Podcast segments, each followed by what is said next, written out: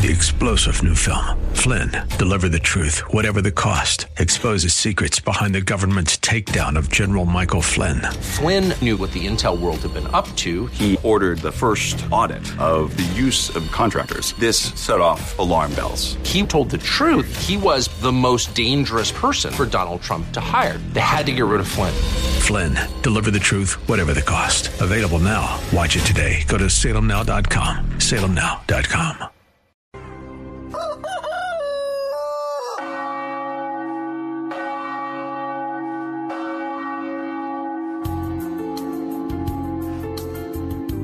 Good morning, my dear friends, to all our dear audience on KNUS 710 AM or via podcast. I welcome all of you. This morning, we shall interact first by waking up, praising God. If you're sad, allow God to put a joy, a smile on your face. If you're married, give a good and warm greeting to your wife or to your husband. Give a good warm morning hug or welcome to your children and to all those who live with you. And do me a favor. It's okay to turn on your radio at 9:30 a.m. on Sunday morning and contact friend so they can join in as well. Next, of course, let us warm up the day by being nice to each other and by being nice to the Lord. This is Father Andre and good Holy Sunday morning with God. Good Holy Sunday morning, my dear brothers and sisters and my dear friends. Lord, open my lips and my mouth will proclaim your praise. The Lord is risen. Hallelujah. It's such a beautiful season and this holy season of uh, the glorious resurrection of our Lord and Savior Jesus Christ. With Psalm 68 we pray, O God, be gracious and bless us and let your face shed its light upon us. So will your ways be known upon earth and all nations learn your saving help. The Lord is risen. Hallelujah. So let the peoples praise you, O God. Let all the peoples praise you. For the Lord is risen. Hallelujah. Let the nations be glad and exult. For you rule the world with justice. With fairness you rule the peoples. You guide the nations on earth. For the Lord is risen. Hallelujah. Let the people praise you, O Lord and God. Let all the peoples praise you. The earth has yielded its fruit, for God our God has blessed us. May God still give us his blessing till the ends of the earth revere him. The Lord is risen, hallelujah. The Lord is risen, hallelujah. Glory to the Father and to the Son and to the Holy Spirit, as it was in the beginning, is now, and will be forever. Amen. My dear brothers and sisters, we continue on um, this morning, and dear guests and dear beautiful friends, and those who are listening to us, um, whether live or via the podcast, um, um for this beautiful episode. It is Sunday, May 15, and uh, we are doing a special, beautiful episode with Dr. Linda Royale, a professor of journalism, an author, and one of the few worldwide known to be a pro life researcher, actually. In the context of the Mississippi state abortion case of Dobbs versus Mississippi of December of 2021, Dr. Linda's research was used by the attorneys arguing for Mississippi to prove that the Roe versus Wade decision was fraudulent because Justice Blackmun was a newly appointed Supreme Court justice who had never written an opinion on any justice case in the Supreme Court, was sought out by Lawrence Lader, a journalist and professor at the New York University and um, uh, he has given the Supreme Court justice fraudulent information. Dr. Linda Royale, good Holy Sunday morning to you. Good Holy Sunday morning to you as well, Father. It's good to be with you. Thank you so very much. People loved your episode um, last time. I know we want to cover um, some um, uh, lot of information about Roe versus Wade, about abortion, about pro-life, about uh, pro-choice. You know, I, and I'm and I'm promising myself and the listeners that today you're to be unpacking much more information on the issue of this leak in regard to the U.S. Supreme Court decision on abortion um, in the case of Roe versus Wade.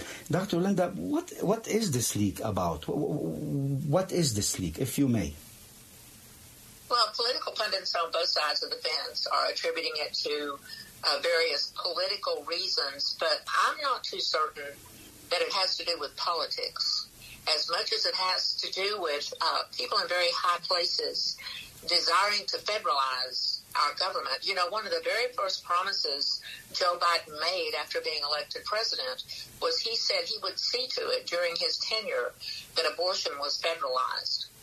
And I have covered every abortion case that's gone through the Supreme Court uh, since he took office as a journalist uh, on, on site at the court in D.C. I've covered these. And something that is predominantly different about these arguments in, in the court, the abortion arguments, is that the Solicitor General, General of the United States, Elizabeth Prelogar, is the person who is arguing the cases.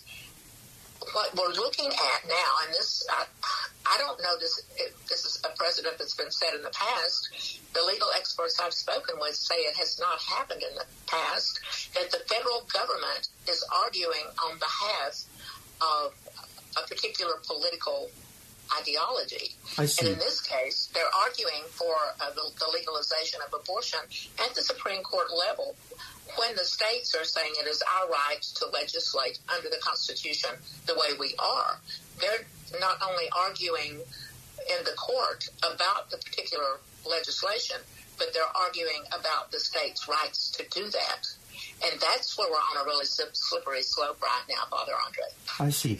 You know, uh, th- there have been some uh, um, some articles, um, I do believe, in the Washington Post um, earlier um, this week. Um, I believe um, there was some type of an article saying that they found the Supreme Court clerk, basically, who leaked. Uh, uh, a ruling to Wall Street traders.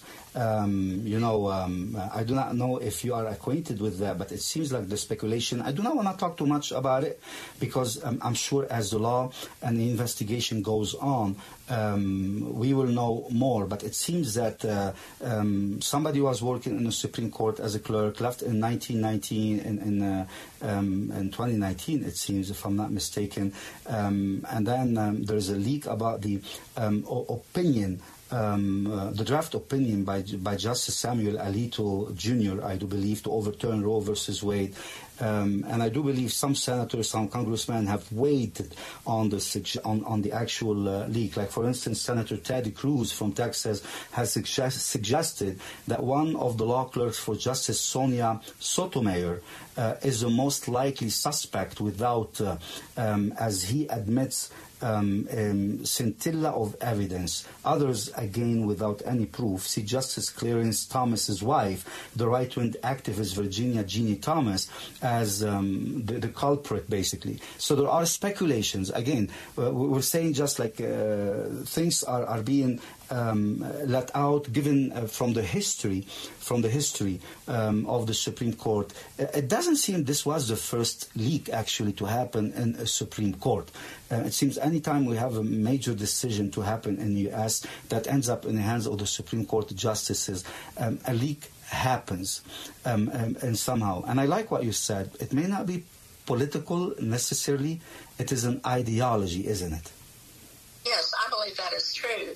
And when we look back at the history of things like this happening, uh, and we're trying to determine who did it, what we really need to look to is motive and opportunity. Who would have the motive to do it? What might that motive be? And what who would have the opportunity?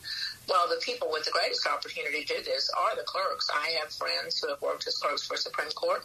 I have a student who's working as a clerk for Supreme Court. I promise she didn't do it. yeah, and again, we want to be very careful, I, I, and I definitely we do not adopt um, any of the speculations, including Senator Cruz's speculation. But uh, um, things are being written. Sometimes they'll be taken out of context, uh, um, and somehow. Um, but even even the identity of the leaker, it seems it's a part of the conspiracy isn't it? We may never find out the true leaker in this in this situation. Is that right? And I'm not sure that the motive or the identity is that important to the issue. What we're looking at is a shift in our way of governance in the United States.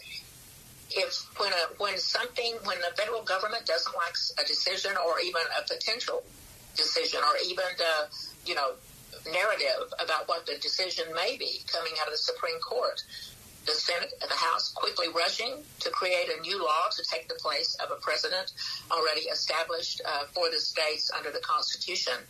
Uh, so it is, like I said, a slippery slope. Uh, I, I think everything needs to be put to called to a halt until we truly have the final decision from the court. We, we need to wait for that final opinion. Absolutely, and I, and I do believe also most likely uh, such a leak or any type of leak when it comes um, from from such an honorable and big uh, institution um, like uh, Melissa Murray, for instance, a law professor at New York University, it is quoted, I do believe, in the New York Times, um, said the developments could only damage the court's stature. And this is what we as American people have to pay attention to, right? We do not let, we do not need, we must not allow anybody to damage the U.S. Supreme Court's stature. Is that right? Well, that's correct. Once we began to knock away the pillars of our Constitution, you know, uh, like the fourth estate of the Constitution is journalism, right? right? We have already lost journalism, so we're already crumbling, correct? Then you have the House and the Senate and uh, the Supreme Court and the office of the President. You know, so if, if we take away the power of any one of those and move it outside the parameters of, of their uh, power that they were given as we formed this country, then we we are totally reinventing our system of governance. Uh-huh. And and we look at this issue. Why is this this issue the hot button issue of the United States and has been since really the 1960s? We have to ask ourselves the question: Why is that? You know.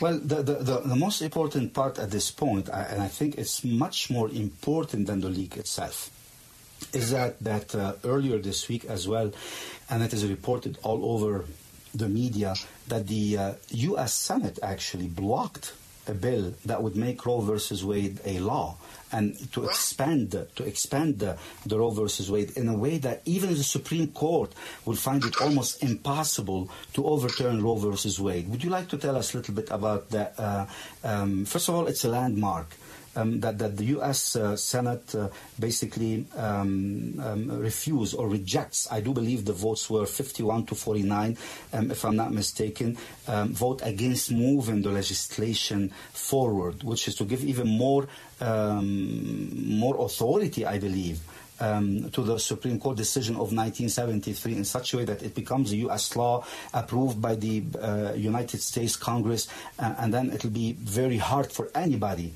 to overturn Roe versus Wade. That decision failed on Wednesday, I believe, uh, of this past week. This is a month of May. It's a month of the Virgin Mary. Can you connect the dots, Dr. Linda? Well, any any decision that infringes upon the personal rights of people and upon the rights of states under the republic, under the way our government is constructed, we are a republic of states. And that means that every state is sovereign and it can make its own laws under the framework of the Constitution. And then the litmus test becomes, is it constitutional or not constitutional? Not what this political party believes might be needed or what this other political party believes might not be needed, but rather what the people with their personal rights and what the states with their rights of governance, governance determine will suit the rights of the people who are the citizens of their states. And that's the, that's the foundation of our entire government. And if we transgress that, we have lost we have lost this country, basically. When you think of the other things that this can be applied to, any law that preserves our personal rights or the rights of states will then be subject to being federalized and written into law based on uh, the political preferences of the particular uh, administration that's in place. That's what we're seeing right now is an attempt to do that, an attempt to actually remove our rights under the Constitution of this United States and it's very scary. It is scary. I, you mentioned the word. Any type of government institution or um, whatever else of an institution, when they try to touch the individual right of the person, of an American citizen, and that's important. Can you educate us a little bit more as an investigative journalist, as a researcher, um, expert researcher on pro-life, which also makes you, and, and somehow, um, a, lady who cares for women's health, for the baby's health, for the um, uh, for the human rights in general, for the right to choose as well, I guess, uh, for freedoms in general. Can you tell us what is this individual right? Why is America important place to fight for the right of the individual? Well, first of all, Roe v. Wade and the decision on Roe v. Wade came under the 19th part of the First Amendment, which is about personal freedom. And it says that uh, a woman has a right to her own personal freedom and her own privacy. It's really under the privacy portion of that amendment. She has a right to privacy of her, her medical person, of what happens to her medically, the choices that she makes medically. So that was the beginning premise of Roe v. Wade. But at the time Roe v. Wade went through the court system, we knew nothing about what's called pediology, or in other words, the study of the infant in vitro in the womb. We assumed the vi- viability standard that you just talked about was assumed at that point back in uh, 1969 when this was written, 1970. It was assumed that a baby wasn't a baby until it could live outside the mother's womb of course, now uh, science has shown us, and this is something where we really need to look at the science. Science has shown us that the baby is viable even before 24 weeks.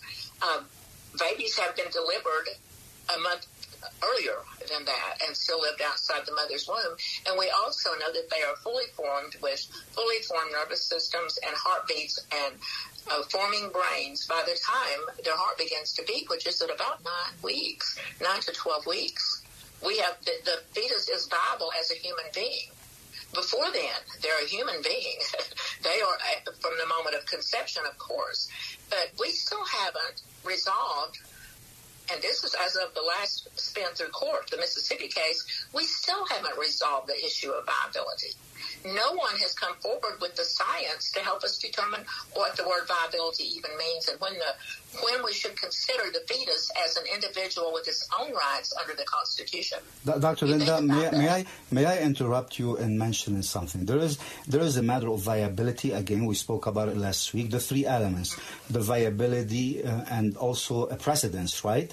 To um, to set precedents or to have a precedence. And the third element is a public opinion. The public opinion. I think I think. correct me if I'm mistaken. There is a public opinion in the U.S. that in somehow the disclosure of a draft opinion that would overrule Roe versus Wade um, according to many legal experts, and again, this is reported in the New York Times earlier this week, uh, it is almost an evidence that the court is not much different from any other Washington institutions. And, and, and for us Americans, the Supreme Court is a sacred institution is a very sacred institution. Uh, do you have any comments about the New York Times opinion that basically based on legal experts, you know, the Supreme Court is another Washington institution. What do you think about that? Well, during this Mississippi case, something that several of the justices, including some of the more uh, liberal justices, were saying, we are at risk of becoming a political institution. And we be, when we become a political institution, we cease to exist in our original form, in fact. And that is true. And this was, uh, let's see, Justice Alito is one of the ones who talked about that. And let's see, I'm looking at my article on that actually. Um, and Justice Roberts also talked about the politicization, the, uh, the Chief Justice Roberts talked about how we, we have to avoid making decisions based upon a political ideology, that we are here to represent the rights of the people. And when they, when that is taken out of the hands of the court, through legislation made by the federal government, then the Supreme Court has become political and it has lost its purpose. And we as Americans have lost our freedom and our democracy very much very, very quickly. Well said, Doctor. I, I, love, I love your uh, um, response. Um, um, I was reading back in May um, 11. There, there's this uh, comment um, by Adam Liptak, I believe, um, something that he says those who know don't talk, end quote.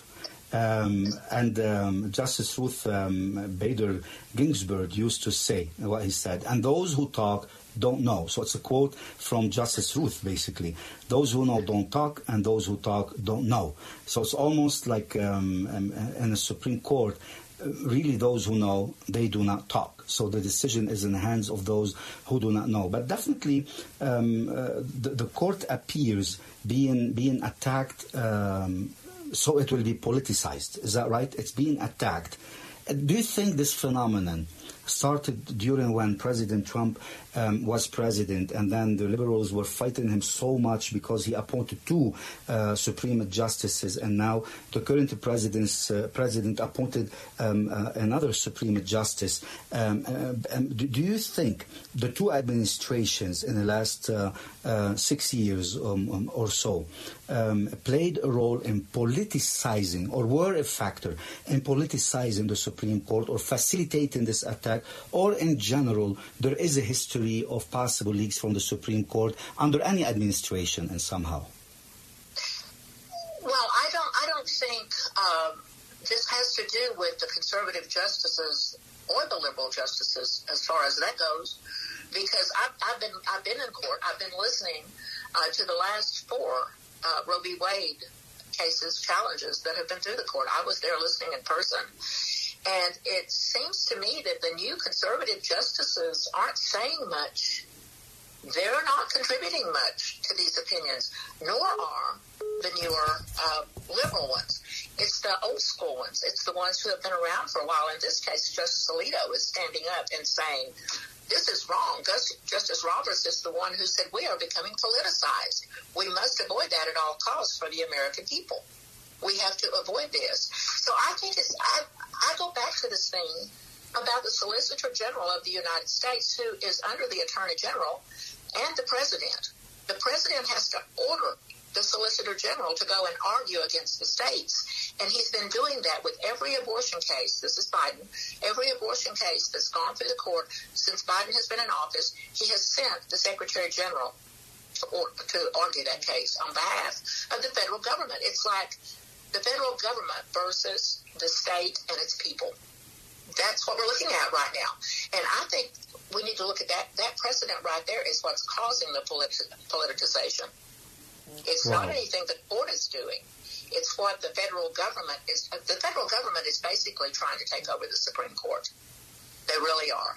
They really are. And this is dangerous. I, I, we have to pray. We have to pray for the Supreme Justices, for their conscience, right? For the real freedom, um, uh, if I may tell you. We have a few uh, minutes um, um, um or so uh, to finish. But uh, if, if the Supreme Court is protected from, let's say, um, a leak, but the Supreme Court could be cheated, it seems. And this is your thesis uh, about Roe versus Wade that the Supreme Court actually was cheated in 1971 to 1973. And this is a story of uh, Lawrence Nader, if I'm not mistaken. So, could the Supreme Court be protected against fraud? Well, it has to be. Not just should be, it has to be. Um, I was just looking back at my notes from the uh, this last case. Justice Breyer, who is a liberal, by the way, uh, was accused, the press accused him of playing into the hands of the conservatives. And it's because of a statement he made during uh, the Mississippi session. And he reflected that this was the first time the court had considered disturbing the politically charged viability line. And he, he uh, talked about uh, former President Hamilton. He said, it's Hamilton's point no purse, no sword, and yet we have to have public support and it comes primarily from people believing that we do our job. The problem with a super case like this, a watershed case, where people are really opposed on both sides and they really fight each other, is that they're going to be ready to say, no, you're just political. You Supreme Court justices are just being politicians. And that's what will kill us as an American institution. When you get a case like this, you better be damn sure, pardon the French, he said it, I'm quoting directly, any stare decisis overrulings are really there in spades. And what a stare decisis ruling is, is something that respects the way things have always been. May God bless you, Dr. Linda Um, this really, really makes us uh, very proud of your research. You're very objective and uh, you do not hurt anybody. Uh, you are a lady who wants to protect faith, family, freedom, the objectivity of the law, and definitely the conscience of the people. You want the conscience of the people to be as illuminated as possible for their own sake, for our own sake. So we don't get uh, we don't become victims of confusion because confusion is from the devil, is not from God. Uh, I would love again to um, meet with you and. Um, how about we um, thank God, our divine Father, we give Him praise and we give Him glory, that all the children of the earth uh, will shout, will tell Him, Holy God, mighty God, God immortal, you are adored, and you have mercy on us, O Lord. May Almighty God bless us all, protect us from all evil, and bring us all to everlasting life. Amen. Thanks for joining us today for Good Sunday Morning with Father Andre. Father Andre and his team rely on your prayers and generosity to help feed over 5,000 families in Lebanon every month. Go to missionofhopeandmercy.org to learn more. Your support helps buy supplies from local farms and factories, employ truckers to ship the food, all to let these families know they are not forgotten. Go to missionofhopeandmercy.org and donate today and join us next week at 9:30 a.m. for Good Sunday Morning with Father Andre. Andre. Wes, listen live on. Three star general Michael J. Flynn, head of the Pentagon Intelligence Agency, knew all the government's dirty secrets. He was one of the most respected generals in the military. Flynn knew what the intel world had been up to, he understood its funding. He ordered the first audit of the use of contractors. This set off alarm bells. The explosive new documentary, Flynn, Deliver the Truth, Whatever the Cost, and covers the facts behind this scandal. Flynn told the truth. He was the most dangerous person for Donald Trump to hire. I find out the worst enemy that I'm going to face in my life is right here in America. They took my assessment and they wanted me to change it. And I was like, I'm not changing it. They had to get rid of Flynn with in depth interviews, archival footage, and never before seen personal records of the man behind the headlines. I just felt like I was drowning. Flynn, deliver the truth, whatever the cost. Available now. Watch it today. Go to salemnow.com. Salemnow.com.